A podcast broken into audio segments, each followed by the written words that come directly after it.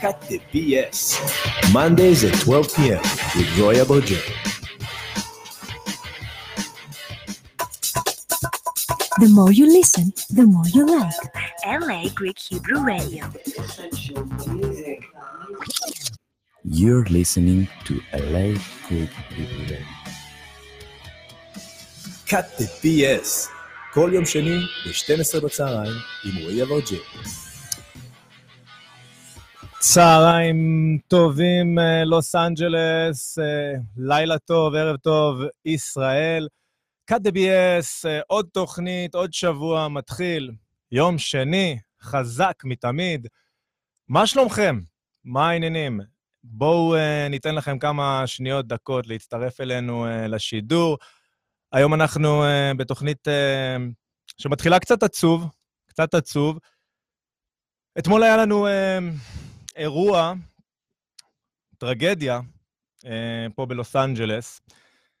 Uh, אחד uh, מאגדות הכדורסל הגדולות שידע העולם, נהרג בתאונת מסוק. אני מדבר כמובן על קובי בריינט, ודאי כולכם שמעתם, אי אפשר לעבור... לגלול בסושיאל מדיה דף אחד מבלי שהתמונה שלו אה, מופיעה. עצוב, עצוב מאוד. אה, אני רציתי להגיד כמה מילים.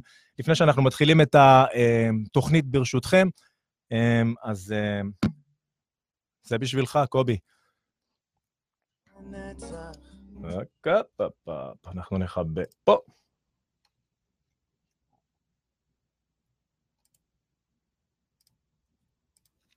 כן. מאון פייב עם ממוריז, בשביל הגדול מכולם, קובי בריינט, מלך הסלים של הלייקרס, בכל הזמנים. מקום רביעי בליגה, רק לא מזמן uh, עקף אותו לברון ג'יימס, חמש אליפויות עם הלייקרס, 18 השתתפויות uh, במשחקי האולסטאר uh, ב-NBA, ארבע פעמים MVP.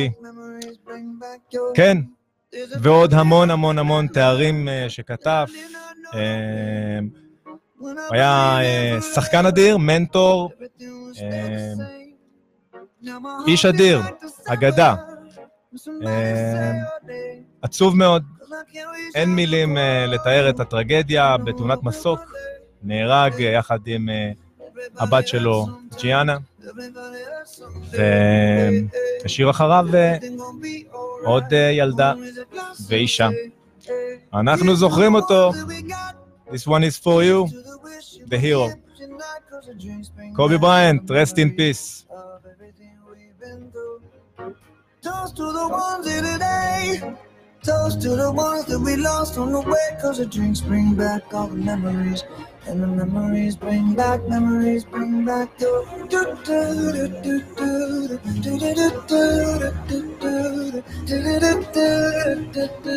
Memories bring back, memories bring back your. There's a time that I remember when I never felt so long. And I felt all of the hatred. Was too for the stars. And my heart feel like an ember, and it's lighting up the dark. I carry these torches for you, but you know I never try. Yeah. Everybody hurts sometimes. Everybody hurts someday. Everything gon' be alright. Who is a blessing? Say, hey. Here's to the ones that we got. Cheers to the wish you were here tonight. Cause the dreams bring back all the memories of everything we've been through. Toast to the ones in today. Toast to the ones that we lost on the way. Cause the dreams bring back the memories. The memories bring back, memories bring back your. אוקיי, וכך לצערנו מסתיים לו סיפור הצלחה מסחרר של איש אדיר ברגע אחד, מה שמשאיר אותנו רק עם מסקנה אחת, שהחיים האלה קצרים מדי, קצרים מדי בשביל לבזבז אותם על שטויות. תחיו, תאהבו ותנצלו כל יום, כי אי אפשר לדעת מה יהיה. אנחנו מדברים היום בתוכנית, דווקא בהקשר הזה, על uh, מדיטציה. אני uh, מתכבד uh, להזמין אלינו כאן לאולפן, אמנם מהבית, את אלי.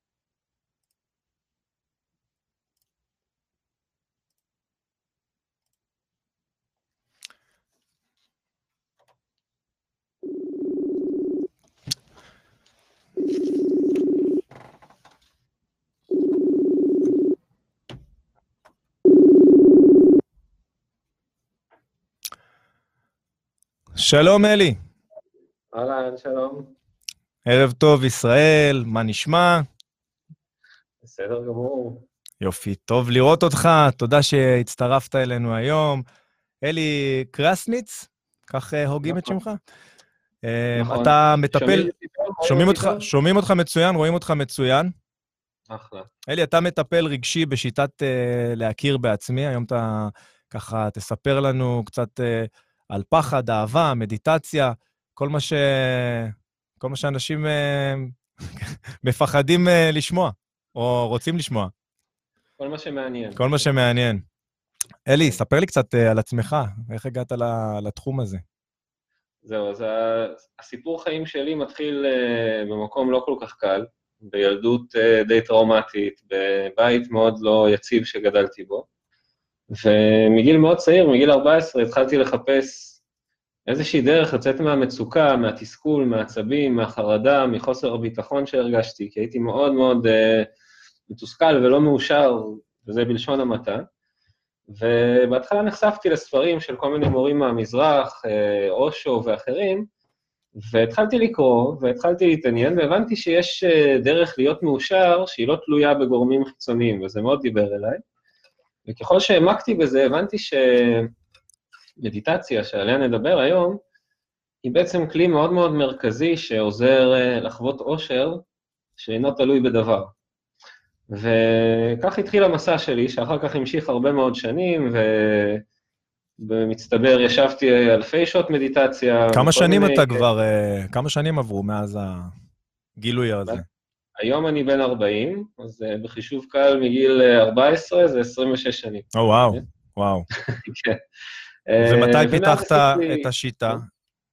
את ה... מה זה? מתי פיתחת את שיטת להכיר בעצמי? איך הגעת לזה? הגישה אה, של להכיר בעצמי התפתחה בעצם בעשר שנים האחרונות, וזה גם היה תהליך, בהתחלה עבדתי עם אנשים עם הכלים שהיו לי מעולם המדיטציה ועוד דברים שלמדתי, ולאט לאט התחלתי להבין בעצם משהו מאוד מאוד בסיסי לגבי עצמי ולגבי בני אדם בכלל, וזה שבנו אה, מתקיימת מערכת יחסים כל הזמן, מערכת יחסים שבאה לידי ביטוי, למשל, באיך אנחנו מדברים עם עצמנו, כן? הרי בראש אנחנו מדברים עם עצמנו כל הזמן, Mm. אז איך אני מדבר עם עצמי? השיח שלי עם עצמי, למשל, היה מאוד אלים, מאוד מכאיב, מאוד ביקורתי ושיפוטי, כי זה מה שראיתי בבית וזה מה שאני קיבלתי, אז ככה דיברתי עם עצמי. אנחנו בסך הכל מתחקים אחרי התנהגויות שאנחנו מכירים. כן, אנחנו לומדים את זה בילדות, ואז אנחנו משחזרים את זה שוב ושוב. Mm. אז הגישה שאני קורא לה להכיר בעצמי, היא בעצם ההבנה שאין דבר יותר חשוב מהמערכת יחסים שלי עם עצמי, ושהיא מתבססת על משהו שנקרא הכרה, ולאו דווקא על משהו שנקרא מחשבה. ועל זה אני אשמח אה, לדבר, וזה מקושר בצורה מאוד מאוד ישירה למדיטציה. אז מה, בוא באמת uh, תספר uh, לנו, מה, מה זה מדיטציה בכלל? מה, מה, מה זה הכלי הזה? אז בואו בוא, בוא נדבר על זה רגע. היום מדיטציה זה מילה שכמעט אין לה שום משמעות, כי היא Mm. הפכה להיות כל כך שחוקה וכל כך לא, לא שייכת לאיזשהו מגזר או זרם, שזה כבר נהיה קצת מצחיק. אבל מדיטציה במקור שלה, בשורשים הבודהיסטיים, ואפילו עוד לפני כן, משמעותה להיות בחוויה שאין בה מאמץ, שאני לא עושה שום דבר, אלא אני מאפשר לדברים לקרות ולא מתערב בהם, אוקיי? מה זה אומר? Mm. יש uh, מעולם הזן, כן, מעולם הזן בודהיזם, uh, כל מיני משלים, ואחד הפשוטים שבהם אומר דבר כזה, אם יש לך כוס עם מים, ושמת בפנים איזשהו חול וערבבת את המים, המים הולכים להיות עכורים. אין שום דבר שאתה יכול לעשות כדי שהמים יהיו צלולים, חוץ מלהניח את הכוס הזאת ולאפשר לחול לשקוע. עכשיו בואו נקביל את זה רגע למוח שלנו. המחשבות שלנו?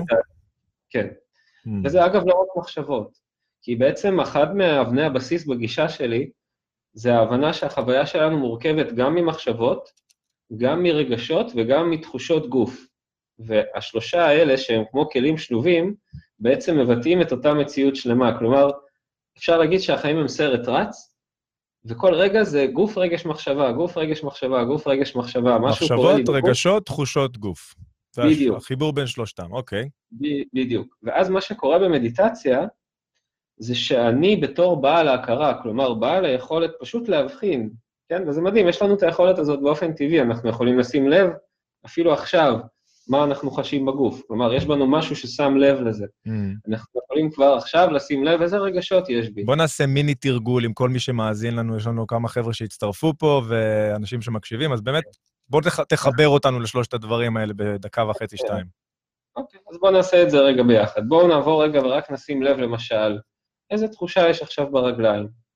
זה יכול להיות נינוחות, יכול להיות שיש שם קצת מתח, יכול להיות שיש שם חמימות, לא צריך לחפש משהו מיוחד. Mm. נגיד, מה, מה אני חש עכשיו ברגליים?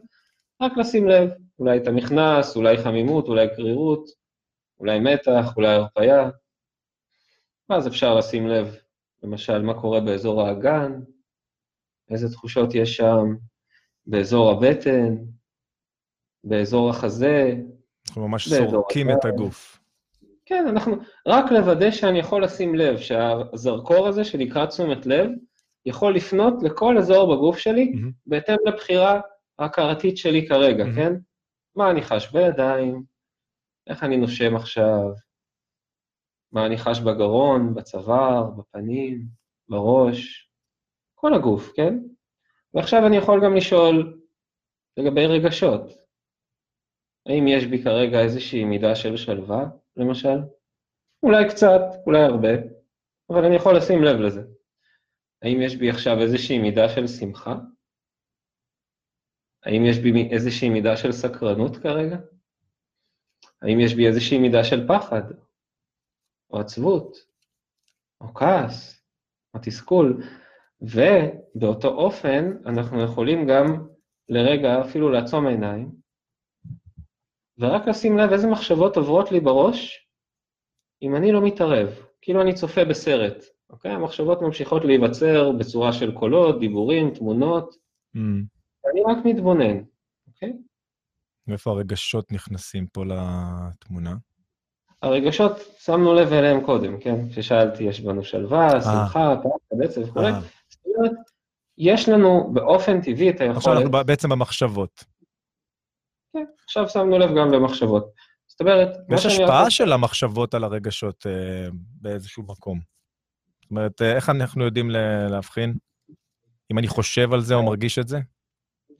המציאות שלנו, כמו שאמרתי קודם, מורכבת מתחושות גוף, רגשות ומחשבות, ושלושתם תמיד מופיעים ביחד. לפעמים זה נדמה שמחשבה מעוררת רגש. Mm, נדמה שרגש, שאני מרגיש משהו ורק אחר כך מתעוררת מחשבה. אוקיי. לפעמים זה בכלל תחושה פיזית שאני חש בגוף, ואז אני מתחיל לחשוב על זה, ואז אני מתחיל להרגיש את זה. כלומר, השלושה האלה מפעילים אחד את השני, ולא בהכרח בסדר אחד קבוע.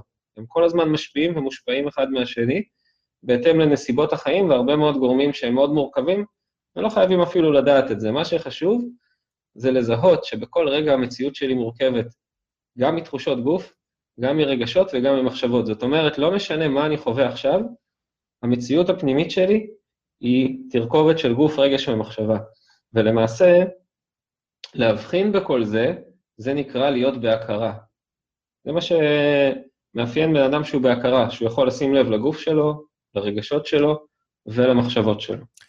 אז ר- רגע, אני שאלתי מה זה מדיטציה בעצם, ואתה אומר לי אה, שזו הכרה, או במדיטציה אני עדיין בהכרה, אני, אני נכנס לאיזשהו מקום אחר, מה בדיוק קורה שם?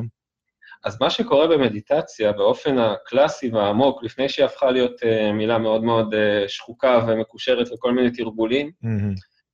זה פשוט לשבת, למרות שזה לא מחייב ישיבה, אבל בוא נגיד לשבת בגב ישר, לעצום עיניים, ולאפשר לעצמי לחוות את מה שקורה בלי להגיב, בלי להתערב, בלי להתאמץ. כלומר, כשאני יושב למדיטציה, אני פשוט יושב, והמחשבות מופיעות והולכות, הרגשות מופיעים ונעלמים, התחושות גוף אה, מופיעות ומתפוגגות. זאת אומרת, מה שאנחנו חווים במצב של מדיטציה, זה בעצם שאנחנו יושבים, והכל מופיע בתוכנו. מחשבות באות והולכות, רגשות באים והולכים, תחושות גוף הולכות, באות והולכות, ואנחנו לומדים לא להתערב. והאי-התערבות הזאת, היא בעצם משרה עלינו אה, שלווה מאוד מאוד עמוקה, כי כשאני לא מתערב במה שקורה בתוכי, זה כמו להגיד שאני סומך לגמרי על מה שקורה בתוכי, כי אני לא מנסה לשנות את זה, ואז רמה מאוד מאוד עמוקה של מתח מתפוגגת ממערכת העצבים ומהמוח שלי, כי אני מפסיק לנסות לעשות לעצמי משהו, כן? Mm. אה, כמו ילד שההורה שלו כל הזמן עושה לו, לא ככה. ועושה אה, לא דווקא, ככה, ונלחם. לא, לא, תעשה אין ככה, מלחמה. לא ככה. ומה יהיה איתך? ולמה אתה לא כזה? עכשיו, זה משהו שכולנו חווינו בילדות.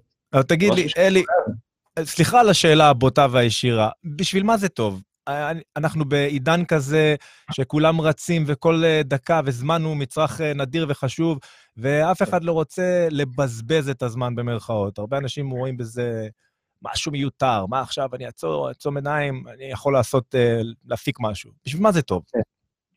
זה טוב. קודם כל, אני בעד שאלות ישירות, אז אה, אין, אין לך על מה להתנצל, אני מאוד בעד שאלות הכי ישירות שיש, והתשובה היא מאוד פשוטה, יש כזה דבר בעולם שנקרא סבל. וסבל מתבטא בכל מיני צורות, למשל, בחרדות, במחשבות טורדניות, בתחושה של עצבנות, באי שקט, בקושי לנוח, בבריחה, בהתמכרויות, בפגיעה בריאותית שאנחנו עושים לעצמנו בעקבות התמכרויות ואורח חיים מסוים, ובעצם התחושות של חרדה, דיכאון, תסכול, חוסר אונים, בדידות, חוגגות היום יותר מאי פעם. זאת אומרת, יחד עם זה שאתה אומר שהעולם רץ וכולם רצים ועסוקים, אנשים בהמוניהם מאוד אומללים, נכון. רמות החרדה בשחקים, אה, כדורים פסיכיאטריים מחול- מחולקים לאנשים כמו סוכריות, אנשים בדיכאון, אנשים בהתקפי זעם, אנשים במחשבות טורדניות. אני פוגש את זה כל הזמן, זה ידוע, זה מדובר, זאת אומרת, אנחנו מכניסים את עצמנו למצב של לחץ וסטרס ומתח ו overdrive, ובעצם מפסיקים ליהנות מהחיים. אוקיי, שכנעת אותי, שכנעת אותי, אלי. אני... אוקיי. אז, אז אוקיי, אז איך מתחילים? איך מתרגלים מדיטציה? מה, מה לעשות? למי שמאזין לנו עכשיו, זה חדש לו הכי לחלוטין. פשוט בעולם, צריך להבין עיקרון אחד לגבי מדיטציה. אם יש לך מטרה במדיטציה, אז אתה לא עושה מדיטציה. כי ברגע שיש לך מטרה שהצבת, למשל, יש כל מיני דברים שנקראים מדיטציה, שמלמדים אה, שצריך להתרכז במשהו. להתרכז בנשימה, להתרכז באיזה מנטרה, להתרכז באיזה דמיון, להתרכז במשהו, אז אני לא אומר שזה בסדר או לא בסדר, אני רק אומר שזאת לא הכוונה במדיטציה כפי שאני מדבר עליה, כי שם יש לך מטרה, כלומר, יש לך עכשיו, יש לך יעד להתרכז, Mhm. ואם הצלחת להתרכז, אז עכשיו אתה נותן לעצמך אישור, ואם לא הצלחת להתרכז, אז אתה מאוכזב מעצמך, אנחנו לא רוצים את כל זה. מה שקורה במדיטציה, זה שאני יושב בגב ישר, למשל, 20 דקות או חצי שעה, שם שעון מעורר, מוצא לי פינה שקטה, יושב בגב ישר, אה, כתפיים רפויות, אני יוצא מעיניים, וזהו. ואני לא קם עד שהשעון מצלצל. ובזמן הזה הדבר היחיד שאני עושה, זה פשוט לוודא שהתשומת לב שלי נמצאת בגוף. מה זה אומר? שאני פשוט מרגיש את הגוף שלי. אני לא עושה שום דבר, אני לא מתרכז בשום דבר, אני לא מנסה להגיע לשום מקום, אני פשוט חש את הגוף שלי יושב זקוף, ובתוך כדי הזמן הזה מחשבות, מיני מחשבות עולות, דאגות, פחדים, חרדות, תשוקות, תסכולים, פנטזיות, זיכרונות, אני לא מתערב בזה, כי זה סרט רץ מול העיניים שלי. אני מפסיק להגיב לזה. אני גם יחוש אה, תחושות מסוימות, רגשות מסוימים, וכל הריקוד הזה של גוף, רגש, מחשבה, זה בסופו של דבר כמו להסתכל על גלים. גל עולה, גל יורד, גל עולה, גל יורד. וכל עוד אני נשאר יציב, גב ישר, לא זז, לא, לא עושה עם זה כלום, פשוט הופך להיות תווך שדרכו הכל עובר, השלווה והביטחון והרוגע פשוט מעמיקים מעצמם. אתה יודע, אתה ו- אומר, אה, פשוט יושב 20 דקות עם גב ישר ולא עושה כלום, ויש אנשים, כולל אה, אנוכי כאן אה, באולפן, שהכלום הזה שאתה מדבר עליו נשמע מאוד מאוד מאתגר, מאוד קשה. אני אספר לך מאיפה אני באתי, ברשותך. אה, בבקשה. אני באתי ממצב שבגיל 16 התחלתי לסבול מכאבי גב. ולא התחלתי לסבול מכאבי גב בגלל שהגב שלי לא היה בסדר, התחלתי לסבול מכאבי גב כי המערכת העצבים שלי, המוח שלי, היו בכזה סטרס, הייתי כל הזמן במחשבות, כל הזמן במחשבות, כל הזמן במתח, כל הזמן התקפי זעם, התמוטטויות, התמוטטויות עצבים.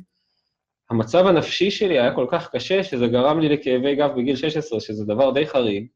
Mm. וכשהבנתי שאני לא יכול ולא רוצה להמשיך ככה, כי היו לי מחשבות על לא לחיות יותר, מגיל די צעיר, מרוב תסכול ועומס, פשוט הרגשתי שהמוח שלי לא עומד בעומס הזה, וזה פשוט הפך אותי לבן אדם אומלל מגיל נורא צעיר. אז החלטתי לשבת למדיטציה, לנסות, כן? ובדיוק כמו שאתה אומר, מה זה לשבת ולא לעשות כלום, ומה זה 20 דקות? ישבתי 10 דקות ולא יכולתי יותר, הגב שלי התפרק מכאבים. Okay? אבל המשכתי עם זה עוד יום ועוד יום, וישבתי עוד יום 10 דקות, ועוד יום 10 דקות, ועוד יום 10 דקות. Practice make ואחר כך perfect. גיליתי שאני יכול לשבת 15 דקות, Mm. ואחר כך גיליתי שאני יכול 20 דקות, וככה ריפאתי את עצמי מכאבי גב. בעצם הגב שלי נרפא בזכות התרגול הזה, של פשוט לשבת ישר ולא לזוז, ולאט לאט גם ההכרה שלי התחילה להירגע. כלומר, גיליתי שיש דבר כזה שנקרא שלווה, אמיתית, נעימה, שלא הכרתי את זה קודם. זה מדהים, אני. אני אוהב לשמוע מה שאני שומע, יחד עם זאת, מה לגבי המחשבות? יש הרבה מחשבות, ו- ואתה אמרת דבר מעניין, אין דבר כזה אה, טוב או רע, האם אני עושה מדיטציה נכון, אני, אני, אני בכיוון, אני בסדר, אני לא בסדר. אתה אומר לאפשר למחשבות להיות, אה, יש סוגים של מדיטציות, אה, מה, איך זה עובד בדיוק? לשבת, לשכב? שאלתי המון שאלות ביחד. בוא, תספר לי על המחשבות, נתחיל עם המחשבות. שרצות ורצות, אני רוצה להירגע, והן לא מרפות. כן, העניין הוא שהרוגע לא בא מהמחשבה עצמה, כן? הנטייה שלנו זה לחשוב שאם אני אחשוב מחשבות חיוביות, או מחשבות שמחות, או מחשבות מרגיעות, אז אני אירגע. נכון. אבל ההירגעות הזאת היא מאוד מאוד שטחית והיא לא מחזיקה מעמד. כי מה שקורה מתחת לפני השטח, זה שכל הזמן יש מאמץ, אני כל הזמן לא בוטח בעצמי. אני כל הזמן לא בוטח במי שאני, ואני כמו הורה, כמו שאמרתי לך קודם, שכל Mm. הזמן מנסה לסדר את הילד, כי הוא לא סומך שהילד פשוט יחיה את החיים שלו בצורה נהדרת, גם בלי שיתערבו לו וינסו לשנות אותו. על כולנו בילדות הופעל לחץ לנסות לשנות אותנו, כאילו שאנחנו זה משהו לא חכם, ואם לא יחנכו אותנו, ינהלו אותנו, יפחידו אותנו, יכאיבו לנו, אז אנחנו לא נתפתח כראוי. למעשה זה לגמרי הפוך. כמו שצמח לא צריך שיחנכו אותו ויגידו לו איך לצמוח, אבל הוא כן צריך שישקו אותו ויזינו אותו, Mm. ככה גם ילד אנושי לא צריך שינהלו אותו, יפחידו אותו, ילחיצו אותו, יגידו לו שאם לא תעשה ככה אז יהיה נורא, ואם לא תהיה כמו ההוא, ואם לא תהיה כמו ההיא. כל זה מטביע בנו חרדה ומתח וחוסר אמון בעצמנו, ואז אנחנו כל הזמן אה, ממשיכים להיות כמו אותם הורים שמנסים כל הזמן לעשות לעצמנו משהו, וזה לא נותן לנו מנוח. והמנוחה במדיטציה היא לא תלויה בסוג המחשבות שיש לי. כשאני יושב במדיטציה, לא אכפת לי אם יש לי מחשבות שמחות או עצובות או מפחידות או כועסות, זה לא משנה לי, כי אני לגמרי סומך על הילד הזה. אני פשוט צופה בסרט, מה אכפת לי מה יש שם? התרגול הוא לא לסדר או לשנות את המחשבות. התרגול הוא להפסיק להיות תלוי בהם ופשוט להיות מסוגל לתת להם לחלוף. וכשהן מסוגלות לחלוף, יש תחושה של אמון הולך ומעמיק בתוכי, כי אני מפסיק לנסות לעשות לעצמי משהו, כן? Mm. ואז כל המערכת שלי מתחילה להירגע. אוקיי? זאת אומרת, זה לא תלוי בסוג המחשבות. אפילו לא תלוי בסוג הרגשות, יכול להיות שאני יושב במדיטציה, אני חווה כעס, אני חווה עצב, אני חווה תשוקה, אני חווה את כל החיים שם. וזה יקרה, זה יקרה לכל אחד שישב במדיטציה, הוא יחווה שם את כל החיים, את כל קשת הרגשות, את כל קשת התחושות, אבל זה לא העניין. העניין הוא שאני לא מגיב לזה. אז אין, אז מטרה, אין מטרה כשאני ניגש למדיטציה, אבל יש מין, ניסה ממטרה לא להיות תגובה בעצם, ל- ולתת לדברים תרגול. להיות. יש תרגול. תרגול. כן? תרגול חווייתי, שאני פשוט נמצא שם, ולא עושה עם זה שום דבר, אוקיי? כל החיים אנחנו עושים משהו, נכון. ופה אל תעשה עם זה משהו, וזה לא תלוי בסוג המשהו, כן? אנשים שואלים אותי, אבל מה אם יש לי מחשבות כאלה, ומה אם יש לי מחשבות כאלה, מה, מה אכפת לי? שיהיו. מישהו אמר שאני צריך להגיב לזה? מישהו בא ועושה לך על המסך ככה, או, כן. אוקיי, מי Mm. אמר שאתה צריך להגיב לזה? אוקיי, תעשה. נכון, אז זה. אז זה בעצם עניין של תרגול. ואתה אומר שאין מטרה, ועדיין אני רואה מדיטציה לשפע, מדיטציה ללילה טוב, לבוקר טוב, או, ליום נפלא. מה ההבדל בין דמיון מודרך למדיטציה, למיינדפולנס? תן לנו זה קצת... בדיוק אה, העניין, זה. בדיוק העניין. שהיום המילה מדיטציה הפכה להיות כמו המילה, אני יודע מה, אה, משקה, אוקיי? יש לך משקה כזה ומשקה אחר, ומשקה כזה ומשקה אחר, אבל זה לא מה שהיה הכוונה המקורית במדיטציה. פשוט היום המילה מדיטציה היא משמשת ככותרת לכל תרגול שהוא, לא משנה מהו, שכרוך באיזשהו תהליך פנימי, אוקיי? אבל מה זה בעצם אומר, כן? יש מדיטציה שמהותה לגלות לנו, להזכיר לנו את המרחב השקט והאינסופי שהוא אנחנו, ולאפשר לנו לחיות בשלמות ונחת עם עצמנו, שזה מה שאני מדבר עליו. מהמם, ויש תהליכים שנקראים מדיטציה, שהמטרה שם זה לזמן שפע, מהמם. לברוא איזושהי מציאות כביכול, אה, לנסות לדמיין משהו, המטרה היא לגמרי אחרת, כן?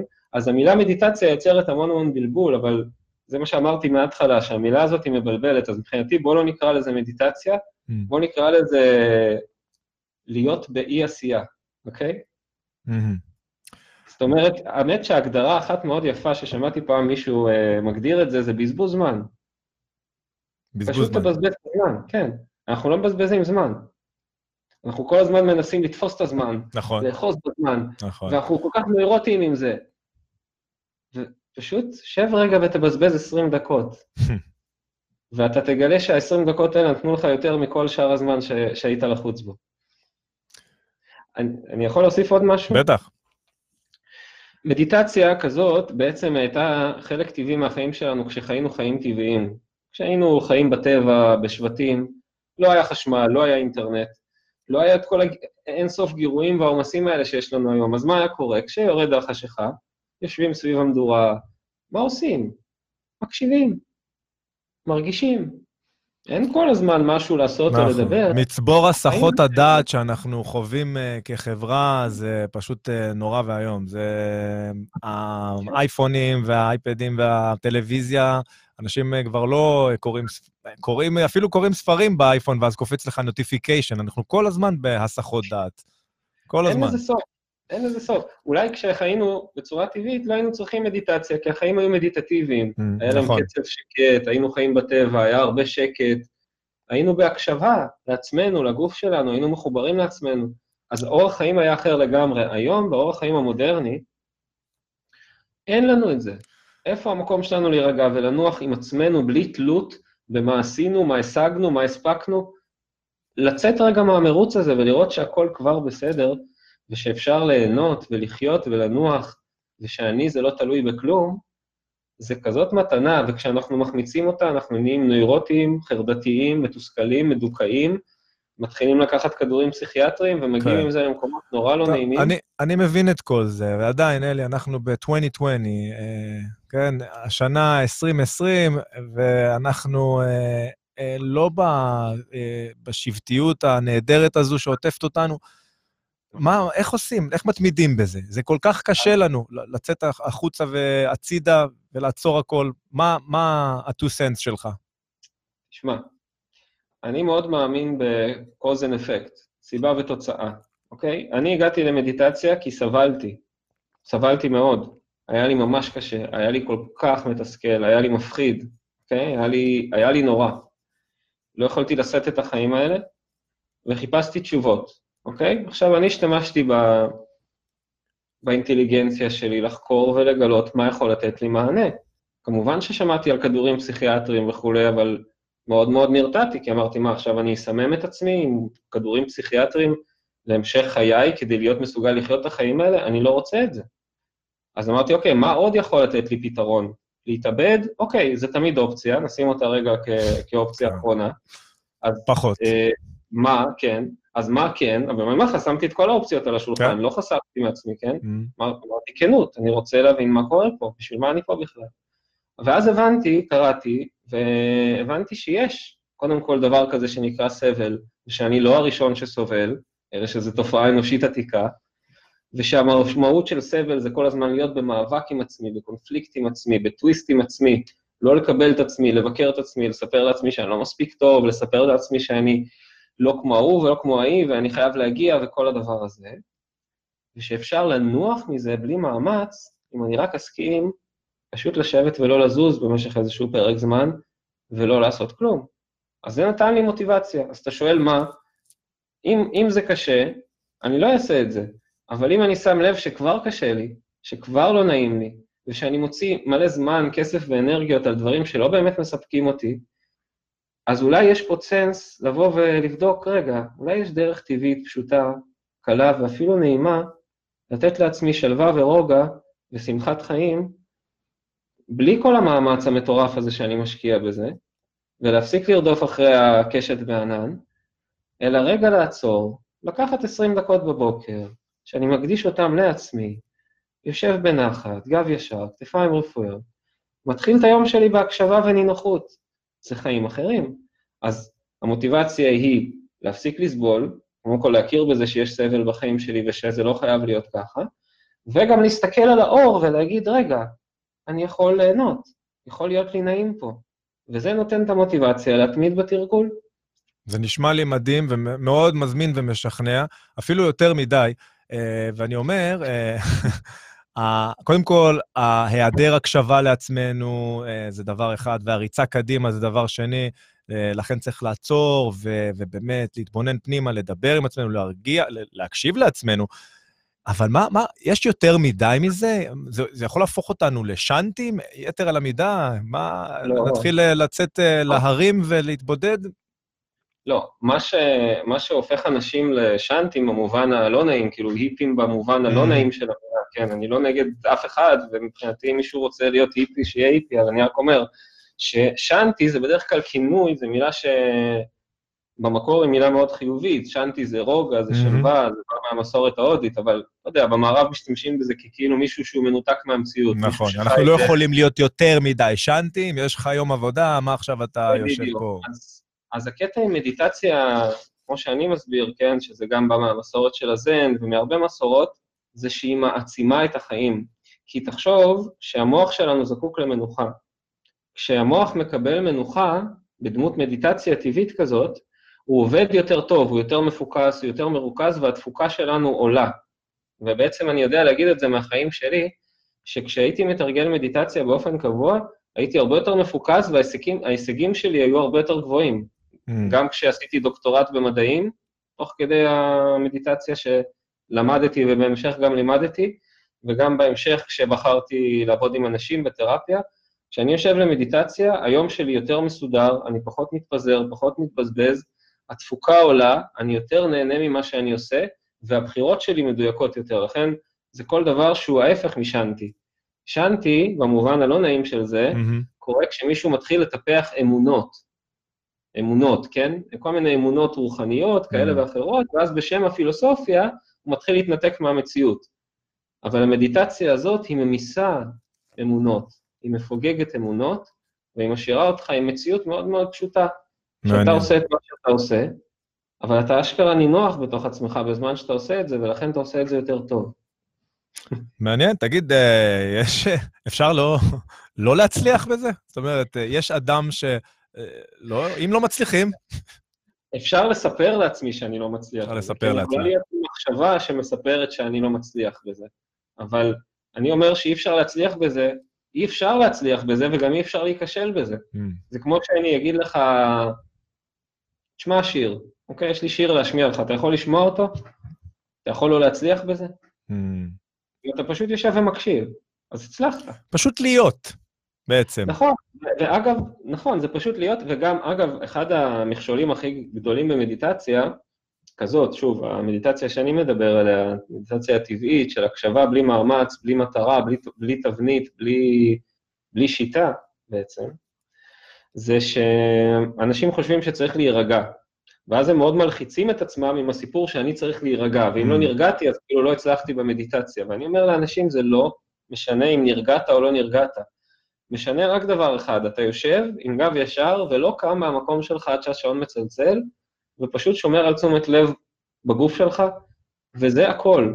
וזה לא משנה אם נרגעת או לא נרגעת, אתה תראה עם הזמן שהמערכת שלך מתאזנת, מתייצבת, והכל נח על מקומו, וזה לא משנה מה קרה. לא משנה אם היה לך חוויה סוערת או חוויה רגועה, גם הים לפעמים סוער ולפעמים רגוע. אוקיי. ו- ועדיין, זה, זה יכול להיות מסוכן, עדיין יש שם אה, מחשבות ויש שם חרדות אה, שיכולות להתעורר. אה, אם אני ממש מרגיש שאני אני מנסה להיות ברגע, אבל אני מרגיש שזה מחריף איזשהו משהו שקיים בתוכי, פשוט לא נעים לי, או... מה אז? לא, לא אם, בוודאות מוחלטת אני יכול להגיד לך יקרה. שכל מי שיקרה זה יקרה. מהמם. כי מה שקורה בעצם זה שאנחנו חיים בדחק ובנתק מעצמנו. מה זה דחק? יש לי חוויות, מטענים שאני נושא בתוכי, מטענים רגשיים, חוויות טראומטיות, חוויות לא מעובדות, לכולנו יש את זה בכמויות גדולות בעידן המודרני, ובאופן טבעי הגוף החכם שלנו רוצה לשחרר את זה. הוא רוצ, לא רוצה לשאת את זה כי זה מעיק, זה צורך אנרגיה, זה מעייף, גם פיזית, גם מנטלית. ואז הדבר הזה בא לעלות, וזה עולה בדמות חרדה, או איזושהי תחושה לא נעימה, או איזושהי מחשבה לא נעימה, ומה שאנחנו בדרך כלל עושים זה להחזיר את זה חזרה, להחליף נושא, להתעסק במשהו אחר. לברוח. להגיד לעצמי שזה לא בסדר, לנסות לחשוב בצורה אחרת, ואז אנחנו כל הזמן שומרים על קפיצים מתוחים של דחק בתוך עצמנו. עכשיו, מה קורה במדיטציה? אתה פתאום מפסיק לעשות את זה. אתה לא מדחיק, אתה יושב, אתה מקשיב, ואז הדברים האלה מתחילים לעלות, וזה בהתחלה לא נעים, ואז האינסטינקט זה, לא, לא, לא, זה לא בשבילי, אני אקום ואני אברח מזה. אוקיי? נכון. אבל אם אתה לא עושה את זה, ואם אתה זוכר שהדבר היחיד שחשוב זה שאתה תשב ולא תקום, גם אם יישרפו השמיים, לא משנה מה, אתה תראה שזה בסך הכל עולה ומתפרק מעצמו. עולה ומתפרק מעצמו, ופשוט שכבות על גבי שכבות של מתח משתחררות מעצמן, כמו שכשמותחים קפיץ, לא צריך אה, לעשות פעולה הפוכה, צריך פשוט לשחרר אותו, והוא משחרר את האנרגיה שלו לבד, נכון? כן, על אותו זה, עיקרון. זה מאוד מזכיר לי אה, מדיטציה שעשיתי לפני עשור או קצת יותר, אה, ויפאסנה. היה שם נכון, איזה, נכון. איזה מילה שנקראה אניצ'ה. ובעצם אניצ'ה זה הכל זמני, הכל ארעי, הכל חולף, לטוב ולרע. זאת אומרת שאם יש לי תחושה טובה ונעימה כרגע בגוף, היא תחלוף. בדיוק כמו שהתחושה הלא נעימה, או המכאיבה, או המפחידה, תחלוף, אבל בדיוק באותה מידה, הטוב והרע. בדיוק. זה, זה אגב לא טוב ורע. טוב ורע, הגדרות כמובן, כן. אבל, אבל כן, לגמרי. זאת אומרת, הניטשה הזה אומר שהכל משתנה, הכל ארעי, אבל זה לא נועד לאיזו מחשבה פילוסופית, כי בתור מחשבה פילוסופית אין לזה הרבה ערך. זה נועד לזה שתשב ולא תיאחז בכל מיני דברים, ולא תתעסק עם עצמך, אלא פשוט תן לדברים לחלוף וללכת. להיות, להרפות. לשחרר, להיות. הם השתחררו. אפרופו, Mm. רק בגלל שהזכרת ויפאסנה, אני עשיתי ויפאסנה הרבה מאוד שנים, וספציפית היום אני לא מדבר על ויפאסנה, כי בוויפאסנה, לפחות כפי שאני למדתי את זה, עדיין יש איזושהי טכניקה. כאילו, יש איזה צורך להתרכז במשהו, Mm. ויש צורך לסרוק את הגוף באיזושהי צורה. אני גיליתי שעבורי זה יוצר איזושהי מגבלה, ולכן אני לא מלמד את זה, אני מלמד פשוט לשבת ולא לעשות שום דבר. אלי, זה נשמע נהדר, זה נשמע כאילו אה, עשה בעצמך בכל בית, עכשיו אנשים יכולים ל- להתחיל ברגע אני- זה. יחד עם ממליץ- זאת, אנחנו בני אדם אה, צריכים אה, כללים וחוקים, אנחנו עובדים ממנו על הרבה יותר אה, טוב, כשיש לנו איזשהו, אוקיי, תעשה א', ב', ג', ד', you know what I mean? אז מה, איפה בעצם השיטה שלך אה, טובה יותר, או אה, מאפשרת יותר משיטות אחרות? תראה, המדיט... אתה מדבר כרגע על המדיטציה? על המדיטציה, שאת, איך שאתה מכנה אותה. המדיטציה הזאת היא לא שלי. כן. המדיטציה הזאת לא שייכת לי, לא אני המצאתי אותה, אני למדתי אותה ממורים של מלפני אלפי שנים, זאת אומרת מורי זן ו- ואחרים. אני פשוט הבנתי טוב מאוד מה הכוונה פה, אוקיי? Mhm. ואני מעביר את זה היום במילים שלי, כי אני חושב שהלקסיקון שלי קצת יותר עדכני מהלקסיקון שלהם. אז זה מאפשר להנגיש את זה לאנשים מודרניים יותר בקלות, כן? אבל אני לא הבעלים של זה, בכלל לא. ההפך, אני באיזושהי תחושה עמוקה של הודיה לאותם אנשים שלימדו את זה במשך השנים, כן? אבל מה שאתה שואל, אני יכול אולי לשייך את זה לאיזושהי הבנה שאנחנו צריכים איזושהי החלטה ומשמעת עצמית מסוימת, כן?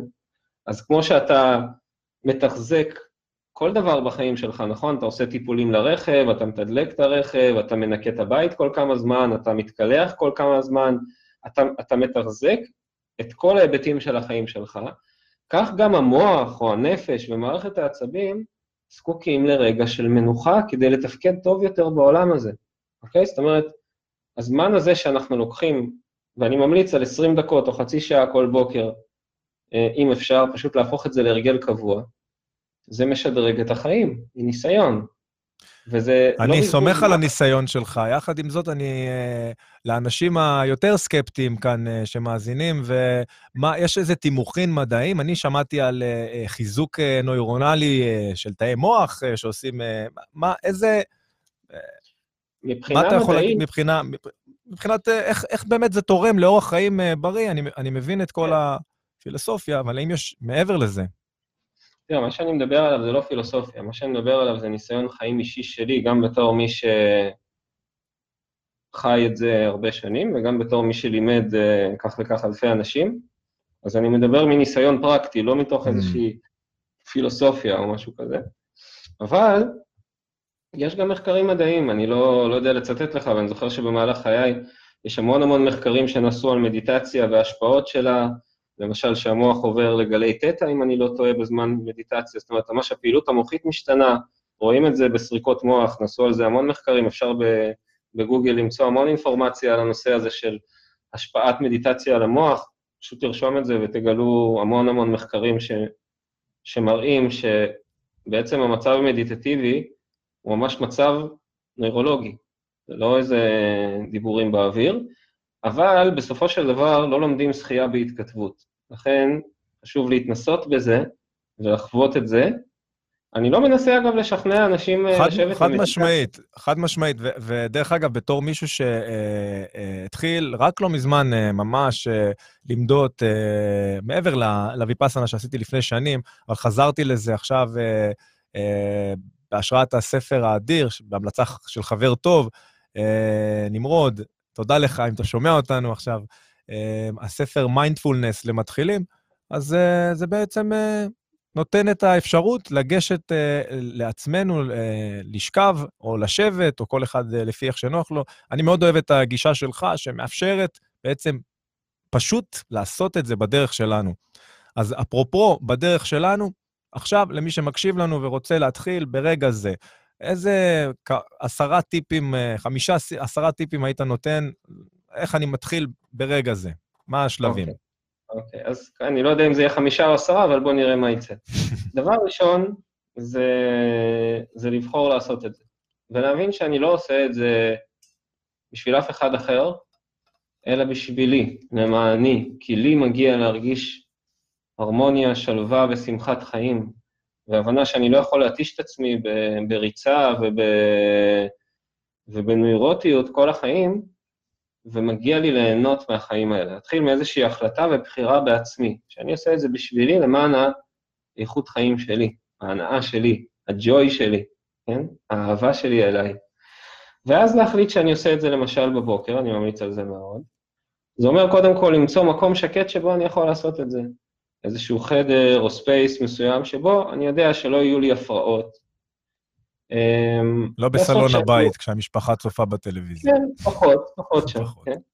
למרות שבסופו של דבר אפשר להיות במדיטציה גם בכל מקום, ובזה הם מדברים על אה, להיות בשוק. זה-. זה אדיר, זה- זה- לא זו נשמעת כמו. יכולת אדירה. כן, אנחנו לא מתחילים משם. כן, אוקיי? ברור.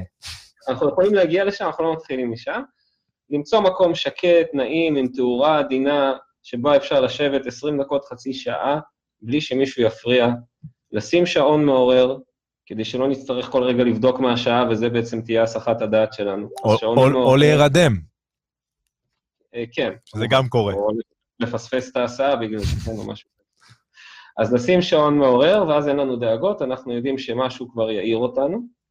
לשבת בגב ישר, אבל נינוח, ואפשר לסדר כריות לתמיכה כדי שזה יהיה נוח, כי אנחנו לא צריכים לסבול. אוקיי, כאן אני רוצה לעצור אותך לשנייה. אה, האם זו חובה לשבת? אפשר לשכב? האם יש אה, דרכים אה, אחרות שאתה ממליץ, או שזה לשבת? תראה, הכי טוב זה לשבת בגב ישר, למה? אם אתה תשכב, יש סיכוי טוב שאתה תתחיל לחלום ולהירדם. אוקיי? זה פשוט הנטייה הטבעית שלנו, גם כולנו לא ישנים מספיק ובכלל מתישים את עצמנו, אז אם אנחנו שוכבים, הנטייה שלנו זה להתחיל לחלום ולהירדם, אני לא ממליץ על זה בכלל. make sense. אוקיי. אבל זה- אוקיי, זו מהסיבה הזו, ולו מהסיבה הזו בלבד. רק מהסיבה הזאת. אוקיי, אוקיי. כן. בסדר גמור. עכשיו, אם אנחנו נתחיל לזוז ולעשות משהו במרחב, אנחנו נתחיל לאבד את התשומת לב למה שקורה ונתחיל פשוט להיות באינטראקציה, זה מה שאנחנו עושים כל הזמן. מהמם. בגדול, כשבן אדם מאוד מאוד מיומן בזה, הוא יכול להיות במד... בחוויה של מדיטציה כל הזמן, תוך כדי שיחה, תוך כדי תנועה, תוך כדי חיים. אבל בשביל ללמוד את זה בהתחלה, אנחנו חייבים רגע לעצור ולהקדיש את הזמן רק לזה. ולכן ישיבה בגב ישר הכי מיטיבה איתנו, כי ישיבה זה נוח, אוקיי? וגב ישר שומר אותנו ערניים וזקופים, וגם בריאים, וגם מחזק את הגב ומרפא מחלות מכל מיני סוגים אגב. ואנחנו פשוט יציבים שם. ומתעכב עוד שנייה. ברשותך על, על הישיבה, האם אה, ישיבה מזרחית, רגל... מנח הרגליים, יש לו חשיבות? לא, לא, לא, לא, לא מאוד חשוב בעיניי, מהמם. לא מאוד חשוב בעיניי, ואני אגיד יותר מזה, יש בינינו אנשים שקשה להם מאוד לשבת בלי תמיכה. אז לא להתענות, אם צריך משענת ואי אפשר בלי משענת, אז לשים משענת, אוקיי? אבל להשתדל לפחות קצת לשבת בלי משענת, וכל פעם, כמו שאני התחלתי, לאתגר, לאתגר קצת בכל פעם. כל פעם קצת, ואז בעצם מה שקורה זה שהגב מתחזק, הגב מזדקף, וזה בפני עצמו מתנה אדירה לחיים, ולאט לאט היציבות והבהירות אה, גדלות בחיים שלנו בעקבות זה. אז למצוא מקום נעים ושקט, אז יש לסדר לנו ישיבה- החלטה, יש לנו מיקום, יש לנו ישיבה, ו... כן, שעון, אה, שעון מעורר, מהמם. לשבת בגב ישר. עוד uh, המלצה כמובן, לא לעשות את זה על בטן מלאה, כי כשאנחנו על בטן מלאה, אז הגוף נוטה להיות יותר, uh, להזרים את הדם למערכת העיכול, ופחות להיות פנוי לדברים אחרים. אז לא לעשות את זה על בטן מלאה, מהמם. אוקיי? Uh, לא לעשות את זה אחרי שנגיד שותים המון קפה, כי אז באמת נורא קשה לש- לשבת כן. במדיטציה. כן? בוק- בוקר, צהריים, ערב? אני ממליץ, אני אישית מאוד אוהב את הבוקר, כי מה שקורה בבוקר בעצם צובע את כל היום. כשאני יושב למדיטציה בבוקר, כל היום שלי אחר כך נראה יותר נעים, ואני נושא איתי את האיכות המדיטטיבית להמשך היום. אבל מסכים איתך. אני, אני אה, גם אמליץ אה, אפילו ממש מוקדם בבוקר, חמש, שש בבוקר, לפני שמתחילים, אה, לקום במיוחד לזה. טוב, זה, זה למי שקם בשעות כאלה. אני נגיד בדרך כלל לא קם לפני תשע בבוקר, אז אני בין תשע לתשע וחצי יושב למדיטציה. אלי, אתה לא. חי טוב. אני חי טוב, כן?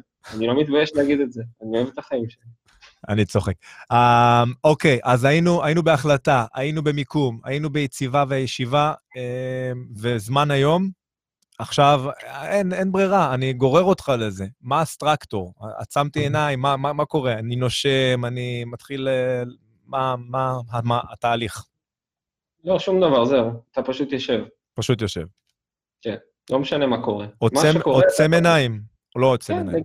יש, יש, יש למשל, אה, מי שירצה אגב יכול, יש לי כמה מדיטציות מודרכות אה, שהקלטתי לפני שנים, ואפשר למצוא אותן בחינם ביוטיוב, פשוט לרשום אלי קרסניץ מדיטציה, יש שם כמה מדיטציות מודרכות. מעולה, אנחנו גם נעשה את זה עבורכם ונשתף כאן אצלנו בפוסט של פשוט- הלינק. פשוט מזכיר שכמו שאתה מסתכל על טבע, נגיד, מה אתה עושה כשאתה צופה בטבע, כן? נגיד, אתה יושב על איזה מקום פסטורלי, לא יודע, בהימאליה, בהרי ה-whatever, לא משנה איפה, תסתכל על הנוף. ולפעמים אפשר להעביר ככה שעות, פשוט להסתכל על הנוף, מה אתה עושה שם? אתה פשוט מסתכל, נכון? אתה לא אומר לעצים, רגע, פה, פה יש יותר מדי עצים, תזוזו, העננים האלה זה לא מתאים, יש הגלים יש אנשים שיגיעו לא- למצב הזה בסוף. כן, לסדר גם את הטבע. נכון, אבל, אבל אנחנו לא עושים את זה. Mm. כשאנחנו מסתכלים על הטבע, אנחנו פשוט מסתכלים על הטבע, ואותו דבר, גם בתוכנו יש טבע. מה קורה בתוכנו? יש עננים של מחשבות, נהרות של רגש, אה, הרים של אה, תחושות, כל הדברים האלה הם גם טבע. הטבע הוא אנחנו. אנחנו פשוט מביטים עליו ולומדים פשוט לא להגיב, אלא פשוט ליהנות מהנוף. לאט לאט זה פשוט הופך להיות חוויה של ליהנות מהנוף. מה אתה עושה כשאתה נהנה מהנוף? זה נשמע too good to be true. תגיד לי, מה, זה תחליף לטיפול אצל אה, תרפיסט, פסיכולוג? זה נשמע כמו שאנחנו יכולים, כל התשובות אצלנו. בסופו של דבר אנחנו לא נהיה תגובה. אם אתה נכנס איתי לשאלות לגבי עולם התרפיה, אז אני כמובן אשמח לענות. לא, זה לא תחליף לתרפיה.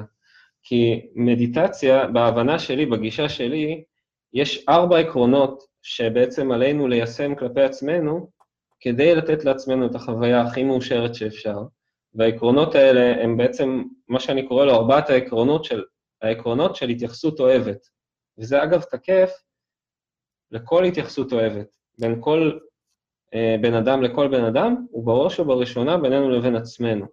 העיקרון הראשון זה תשומת לב, לגוף, לרגשות ולמחשבות.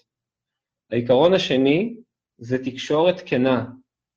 העיקרון השלישי זה ללמוד להיות ביחד בלי תנאים, עם כל רגש שעולה בי.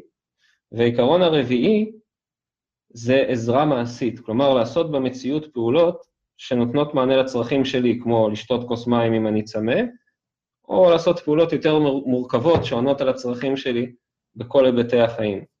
אז במדיטציה כזו אנחנו מפתחים את העיקרון הראשון, שהוא תשומת לב. העיקרון הזה הוא הבסיס לכל דבר שיבוא אחר כך, אבל הוא לא תחליף, mm-hmm. למשל, ללמוד תקשורת כנה עם עצמי, ולמשל, ללמוד לבטא את הרגשות שלי בצורה שלמה. אז בהגדרה אני אוכל לומר שה...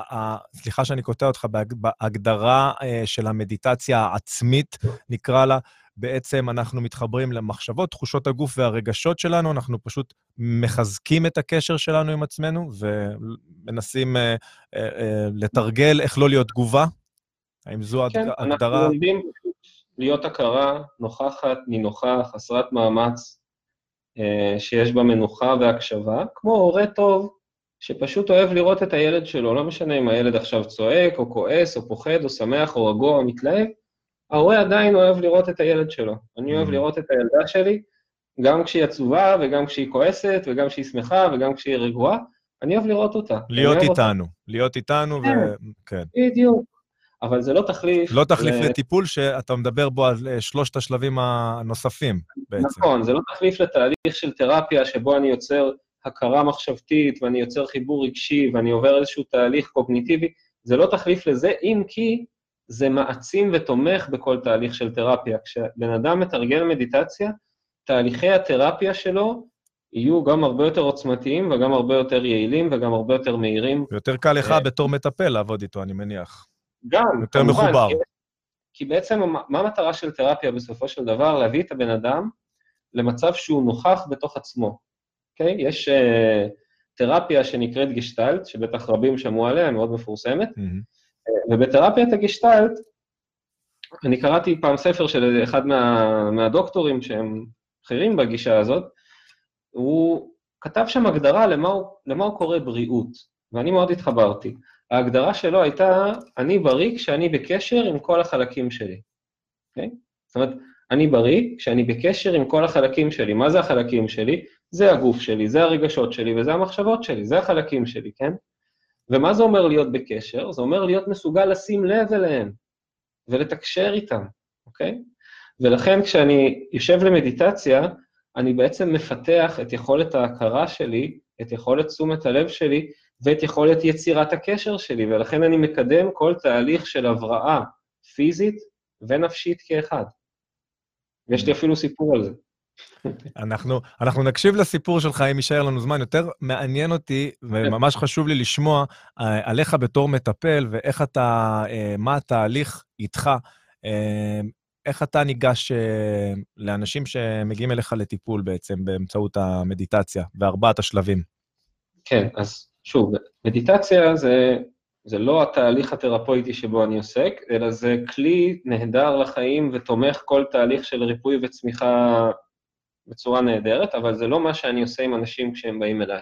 מה שאני עושה עם אנשים כשהם באים אליי, זה אני קודם כל מלמד אותם להסתכל פנימה ולראות ולזהות את מה שקורה. כלומר, אה, את התחושות גוף, את הרגשות ואת המחשבות, ואיך ליצור חוויה של תקשורת שמייצרת ביטחון במערכת שלנו, ולא את ההפך, של אה, פחד וחרדה וחוסר אונים וכולי. זאת אומרת, אני מלמד אנשים להיות בפוזיציה הכרתית כלפי עצמם, וליצור חיבור אוהב עם הגוף, הרגש והמחשבה שלהם אני נוטה לפעמים לקרוא הילד הפנימי. זאת אומרת, הילד הפנימי זה כל העולם הרגשי-גופני-מחשבתי שלנו, שהוא בעצם כמו ילד, שהוא זקוק לאהבה, הוא זקוק לביטחון, והוא יצירתי, והוא מקסים, והוא צובע את החיים בצבע, והוא זקוק למישהו שיהיה כמו ההורה שלו. ההורה שלו זאת ההכרה הזאת, שאנחנו לרוב לא כל כך שמים לב שיש לנו אותה, היא בעצם הופכת להיות ההורה האוהב כלפי הילד הזה, ובעצם מה שאני מלמד אנשים זה איך להיות הורה לעצמי, איך להיות מקור של ביטחון עבור עצמי, איך להיות מקור של הבנה עבור עצמי, איך לתת אמון יותר ויותר גדול בעצמי ובחיים, כי אני מבין את הכוונות שלי, כי אני מבין את הדרכים שבהם הילד שבי מתבטא. אה, אז זה תהליך די אה, מעניין, וכמובן קשה לסכם אותו בכמה מילים, בוודאי. אבל אה, למי, בעצם- למי הוא מומלץ, תהליך כזה? אה, למי שסובל למשל מחרדות, ממחשבות טורדניות, מאובססיות, מ-OCD, מ- מהתנהגויות כפייתיות, כפייתיות, מחוסר ביטחון עצמי, מתחושות של חוסר ערך עצמי, אה, ממי שקשה לו עם אינטימיות. מי שסובל מחרדת נטישה, מחרדה חברתית, אה, מדכדוך, מתקיעות בחיים, כל הדברים האלה, מבלבול, אה, חוסר בהירות, עומס מחשבתי, אה, כל הדברים האלה בעצם מקבלים מענה מאוד מאוד טבעי ונעים בגישה שלי, כי היא בעצם מראה לנו שכבר יש בנו את כל מה שאנחנו צריכים, אנחנו פשוט לומדים לזהות את זה וליצור חיבור אותנטי ואוהב עם עצמנו. וזה בעצם, אפשר לקרוא לזה אהבה, בסופו של דבר. כן, אתה יודע, קראתי איפשהו אה, אה, על הספקטרום הזה בין אהבה לפחד, אמרת עכשיו אהבה, אה, כן. שזה ממש על אותו ציר זמן, זה שני, אה, שתי אנרגיות, רגשות, או איך שלא נ, נ, נכנה את זה, שאנחנו פועלים מתוכם, אה, פחד וח, ואהבה. אה, מה, מה דעתך באמת על האמירה הזו? לדעתי זאת אמירה ש... שהיא קצת uh, מעוררת uh, תסכול ותקיעות בחיים. Mm, כי ברגע שאני מחליט שפחד ואהבה הם כתבים מנוגדים, אז יהיה לי המון המון גינוי והתנגדות לפחד, והמון המון כמיהה לנסות להגיע לאהבה, וככה אני בעצם... כאילו שיש איזשהו אידיאל. כן, אני בעצם מפלג את עצמי ולא מאחד את עצמי. וגישה טובה היא גישה שמאחדת ולא מפלגת. לכן, למשל, הרבה יותר קבלה דברים והכלה. להבין שפחד הוא אהבה. מה זה Mm. אומר שפחד הוא אהבה? מה זה פחד בעצם? פחד זה רגש שכל תכליתו להתריע על סכנה ולבקש ביטחון. נכון? אין לנו בטבע, מבחינה ביולוגית, כן? פחד זה רגש שיש לכל בעל חיים ברגע שיש סכנה. כלומר, פחד זה הבקשה לביטחון. איך יכול להיות שלבקש ביטחון זה הפוך. מאהבה? Mm, איך, איך, איך לבקש ביטחון הפך להיות לא, לא Mm. אוהב? הרי לבקש ביטחון זה אומר שאכפת לי מעצמי, שאני אוהב אותי, נכון? אז ה- ה- בעיניי מה שמועיל זה לראות את האחדות שבדברים ולא את הפיצול שבדברים, אוקיי? כלומר, לראות שגם הפחד שלי הוא ביטוי של אהבה, אוקיי? ובאהבה יש מקום לפחד. כשאני אוהב מישהו, אני אוהב אותו גם כשהוא פוחד, נכון? מהמם. וכשאני פוחד זה אומר שאני רוצה ביטחון, כלומר, אכפת לי מעצמי. אז בעצם אהבה זה פחד, פחד זה אהבה, וכשאני רואה אותם כאחד, אז אין לי בעיות יותר עם עצמי. מדהים, מדהים. כן. בעצם לאפשר לכל רגש, לכל דבר שמתעורר בי להיות, כי הכל טבעי והכל קשור בהכל, בעצם. אפשר להגיד את זה ככה, אבל זה לא, זה לא מספיק להגיד את זה ככה, יש צורך לחוות את זה. כן. בוודאי, אני, אני פשוט... להיכנס למים האלה, לשחות במים האלה, זה יותר חשוב, מ, מ, אבל מה שאתה אומר בגדול זה, זה מסגרת אה, ורבלית מסוימת שאני יכול להסכים איתה, כן. לק, לקבל את uh, כל התחושות שלי. לא, לקבל- לא לשפוט אותם, לא לתת להם uh, כותרות. לקבל אפילו את השיפוט. אפילו השיפוט, מה זה שיפוט Mm. בעצם? מה זה ביקורת? זה, זה עוד מנגנון הגנה שאומר, אני לא בסדר, אני לא מספיק טוב, כי פעם היו לי הורים ששידרו לי את זה, וכאילו אני מנסה להיות בצד שלהם, כן? אני מנסה להיות בצד שלהם. אתה לא בסדר, אתה לא כן. מספיק טוב. כאילו למדתי שלהיות הורה זה להיות ביקורתי, ואז אני מנסה ככה לתת לעצמי מענה לצרכים שלי, דרך ביקורת. אז גם לזה יש מקום. יש מקום להכל. אז מה האידיאל? בסופו של uh, טיפול, או בסופו של... Uh, מה... יש איזשהו אידיאל? יש איזה מקום, איזשהו זן שאנחנו uh, הולכים אליו? תראה, אידיאל זה מחשבה, ומחשבה זה תמיד אה, פרשנות ש... שהיא פרשנות, אתה יודע, פרשנות זה פרשנות. מבחינתי, התהליך, הדרך, היא לחוות את עצמי יותר ויותר כאחד, ופחות ופחות כנפרד. מה הכוונה? ככל שאני רואה שכל מה שמתעורר בי, בין אם זו תחושה מסוימת, היא לטובתי, או רגש מסוים, זה לטובתי, או מחשבה מסוימת, היא לטובתי, אני בעצם חווה את עצמי יותר ויותר כאחד שלם, אז זה הכיוון שאני הולך אליו, ולמעשה יש לזה רק אומדן אחד, שזה תחושה נעימה. ככל שיותר נעים לי בגוף שלי, ככל שיותר מרווח לי ונעים לי בגוף שלי, זה, זה הכיוון, זה המצפן, זאת הדרך מבחינתי, כי הגוף לא משקר. נשמע כמו מדד אה, נעים לשאוף אליו. לגמרי. ואגב, בעברית יש את המשחק הזה שנעים זה נע עם, כן? זה לנוע עם. Mm, כאילו, סוג של סינכרוני באנגלית, כן? כשנעים לי, זה אומר שאני נע עם עצמי. אהבתי, שזה משלים את הגישה של פשוט להיות. לגמרי. אלי קרסניץ היקר, נעמת לי מאוד וזמננו לצערי תם. אפשר לדבר על הנושא הזה שעות על גבי שעות, והוא אינסופי. אין ספק שהתרגול כאן, כמו בכל אה, אה, דבר שאנחנו עושים בחיים, אה, הוא קריטי ומהותי לשיפור ולהתקדמות. ואולי גם אנחנו נצליח למדוד אה, באמצע קניון הומה. ככה, תודה רבה תוך כדי הליכה. ההזדמנות אה, לדבר ולחלוק את זה עם אנשים, וכמובן, אם מישהו רוצה לשאול שאלות, אז יכול למצוא אותי בפייסבוק, ביוטיוב, או איפה שלא תרצו, באינטרנט, ואני אשמח. מעולה, ואנחנו אוקיי. כמובן גם נשתף את הפרטים שלך אצלנו כאן אה. בלינק של השידור. תודה רבה רבה רבה, אלי. ותמשיך לי לנוע עם ולהיות נעים. תודה. ביי, להתראות, תודה, לילה טוב. ביי ביי.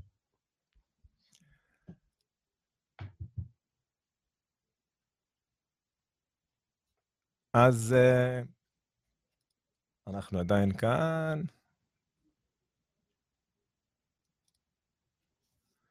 טוב, לא מצליחים אה, לנתק, אבל ננתק מכאן. אלי, אלי קרסניץ היה איתנו, אה, וכמובן את אלי אתם תוכלו אה, למצוא, אה, פרטים נוספים על אלי תוכלו למצוא כאן למטה אה, בתגובות. אה, מדיטציה, כן, אני מקווה שלמדתם אה, דבר או שניים על הכלי המדהים הזה. אנחנו uh, מתאמנים, מאמנים את הגוף הפיזי, וזו דרך נהדרת לאמן גם את הראש, את הנפש, המנטל, שהרבה הרבה יותר חשוב אם אתם שואלים אותי, כי זה מה שמניע בסופו של דבר את הכל. תודה רבה לכם שהייתם איתנו בעוד uh, תוכנית של cut the BS. אנחנו uh, מדברים על uh, כל מה שמעניין אתכם uh, בעולם ה fitness וה nutrition וה-healthy lifestyle, בלי bullshit, ממש straight up, כל יום שני, 12 בצהריים, 10 בלילה שעון ישראל. תודה רבה לכולם, ושיהיה לכם אחלה, אחלה, אחלה של uh, שבוע, שייפתח uh, וימשיך uh, יותר טוב ממה שהיה לנו, אה? ביי ביי.